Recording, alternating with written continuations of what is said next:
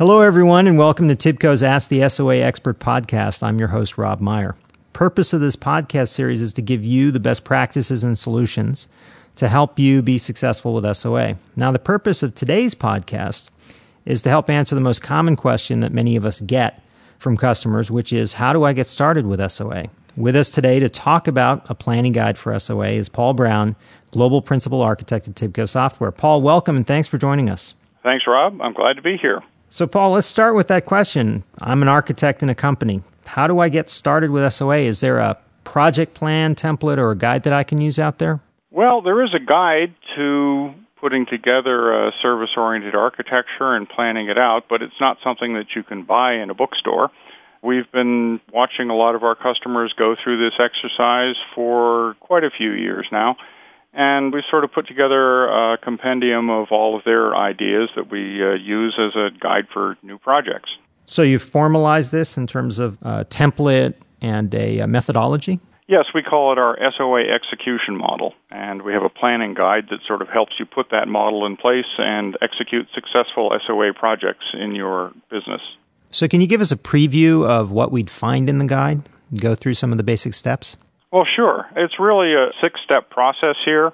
The first step in the process is really to get on an enterprise level the high level architecture and strategy organized.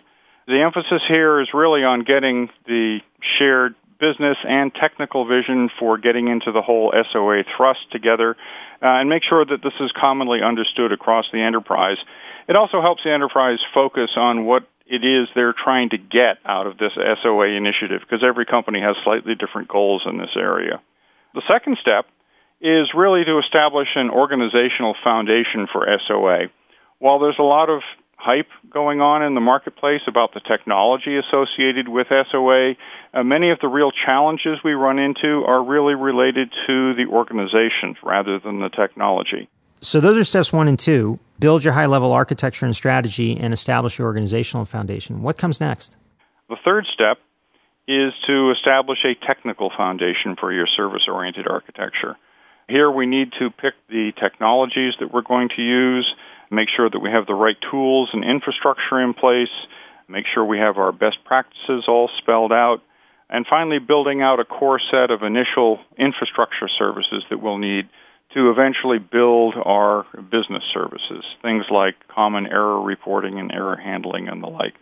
The fourth step in the methodology is really getting to the heart of the matter.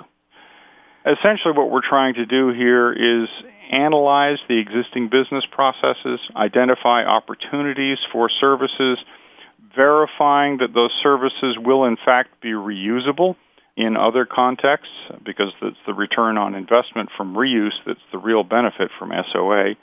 The fifth step is to build out those services and the composite applications that live on top of them. The challenge here is to build our services in a very robust and well defined way, testing them well, and in particular, making sure that the implementation of these services will scale out as the demand for the service grows. Okay, so we've talked about technical foundation, understanding your business processes, and building the services and the composite applications. What's the final step?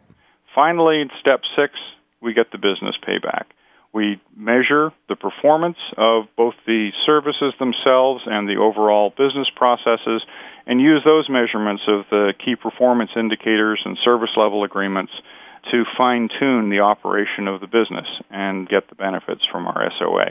You mentioned that you start out with the high level architecture and strategy, the business and the technical strategy, and then you build out the organizational foundation before you actually build out the technical foundation and do the process analysis and do the development and operations. Why start with the organization up front right after the strategy? Can't you just do the first project? And don't these organizations generally end up being relatively similar in structure? Well, to be somewhat glib, the answers are no and no.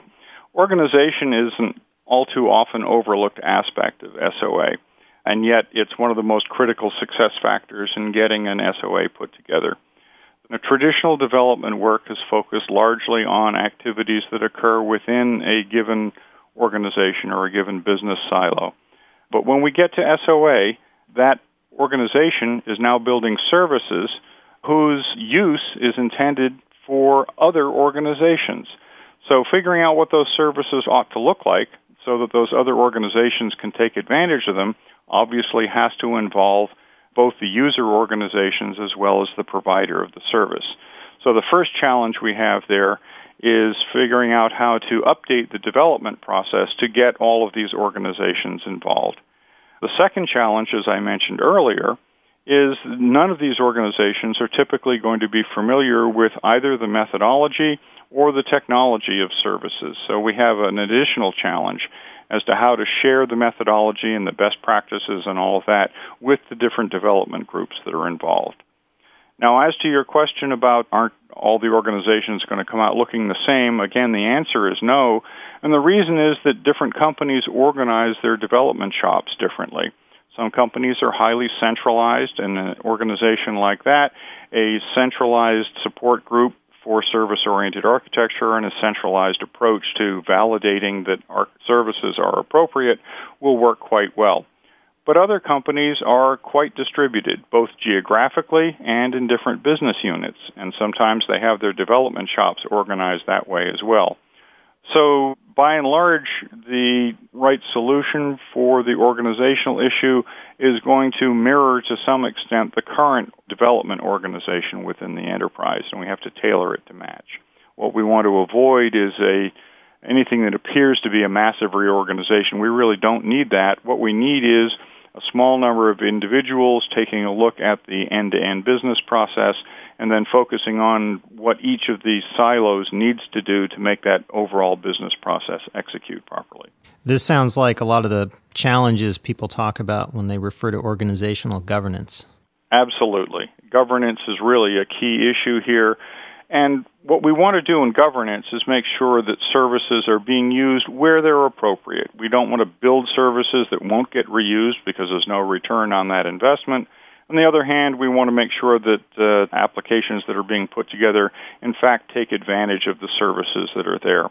And the level of formality in the governance is going to vary from company to company, really depending on the level of formality they have in their existing development process. And given all this, what does a typical project look like? Well, on the surface, an SOA project looks an awful lot like a regular development project.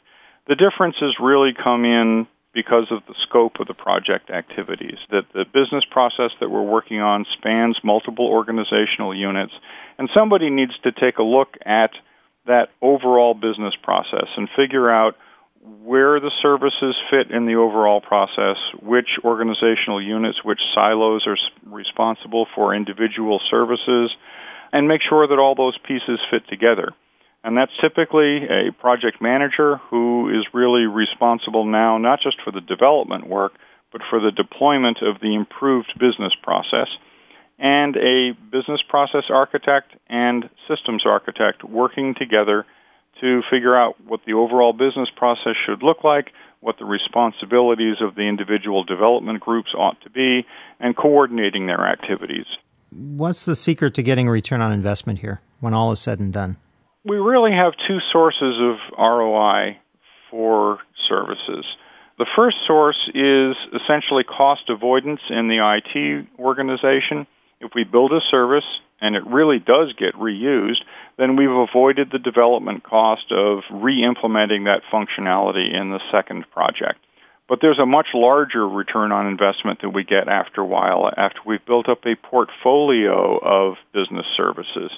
And this larger return on investment we get because we can now implement a new business process, which means we can take a new idea or new competitive positioning of a company and bring it to market faster because we can build a new business process out of the portfolio of existing services. Now, it sounds like there's a trick here because on the IT side, you have to invest over time to get the reuse, to get the increased reuse.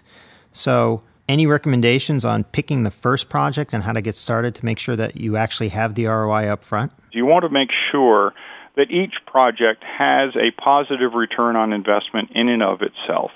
So typically you're going to spend a little bit more building a service than you would building just the functionality dedicated to that one business process.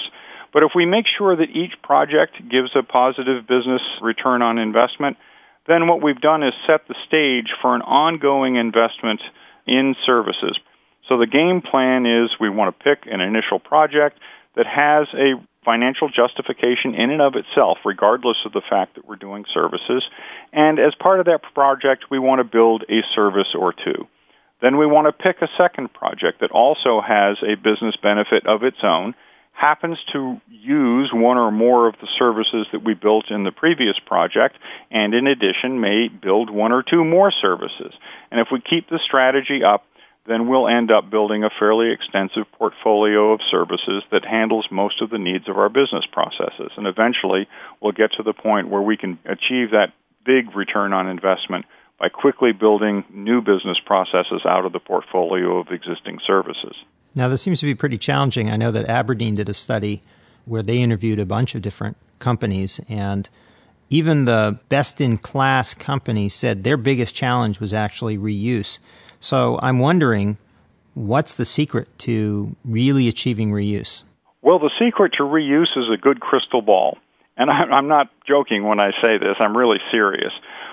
In our businesses, we have senior technical and business people who are in a position to evaluate a proposal for a service and make a quick determination as to whether or not that service could really be reused in different contexts. And they're also in a position to, once they've made a decision that a service would indeed be reusable, they're in a position to specify what that service needs to look like so that it can be reused. The challenge is to get these people involved in a timely manner when a project comes up with an idea for a service. And it really has to be a priority for these people. They are the senior people in the organization. They're not just sitting around waiting for the phone to ring. So, what would you recommend as the next steps for architects trying to build out a plan for SOA? First and foremost, we want to build out our plan for how we're going to get to SOA and make sure that we've covered both the technical and the organizational issues that are involved.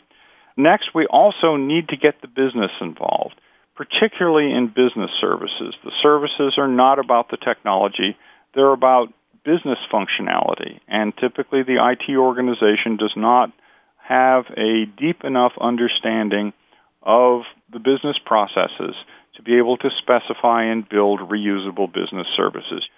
We also need to make sure that we start with a project that has a business justification on its own and start down this avenue of building up a portfolio of services. Each project has to have its own payback, and we accumulate the services as we go along, and eventually we'll get to the point where we get that big return on investment. We also want to make sure that we're evaluating the technologies that will support us not only in the short term, but the long term. We have to think about things like enterprise wide use and platform independence and how we get the performance and scalability out of our services. And particularly make sure that we look beyond simple request reply and get to event driven services that you need to actually build up real business processes. Finally, if you don't have the expertise for services within your organization, there are any number of well qualified consultants out there who can help you understand what this world of services looks like and help infuse that knowledge into your organization quickly and in a timely manner. A little investment in knowledge right up front will save you a lot of headaches later. Well, great, Paul. Thanks for all that information and thanks for being here today. You're welcome, Rob. It was a pleasure talking with you. That's Paul Brown, Global Principal Architect at Tibco Software. If you want more information from Tibco, you can go to soa.tibco.com or email them at soa at tibco.com. I'm Rob Meyer. Thanks for listening to Tibco's Ask the SOA Expert podcast.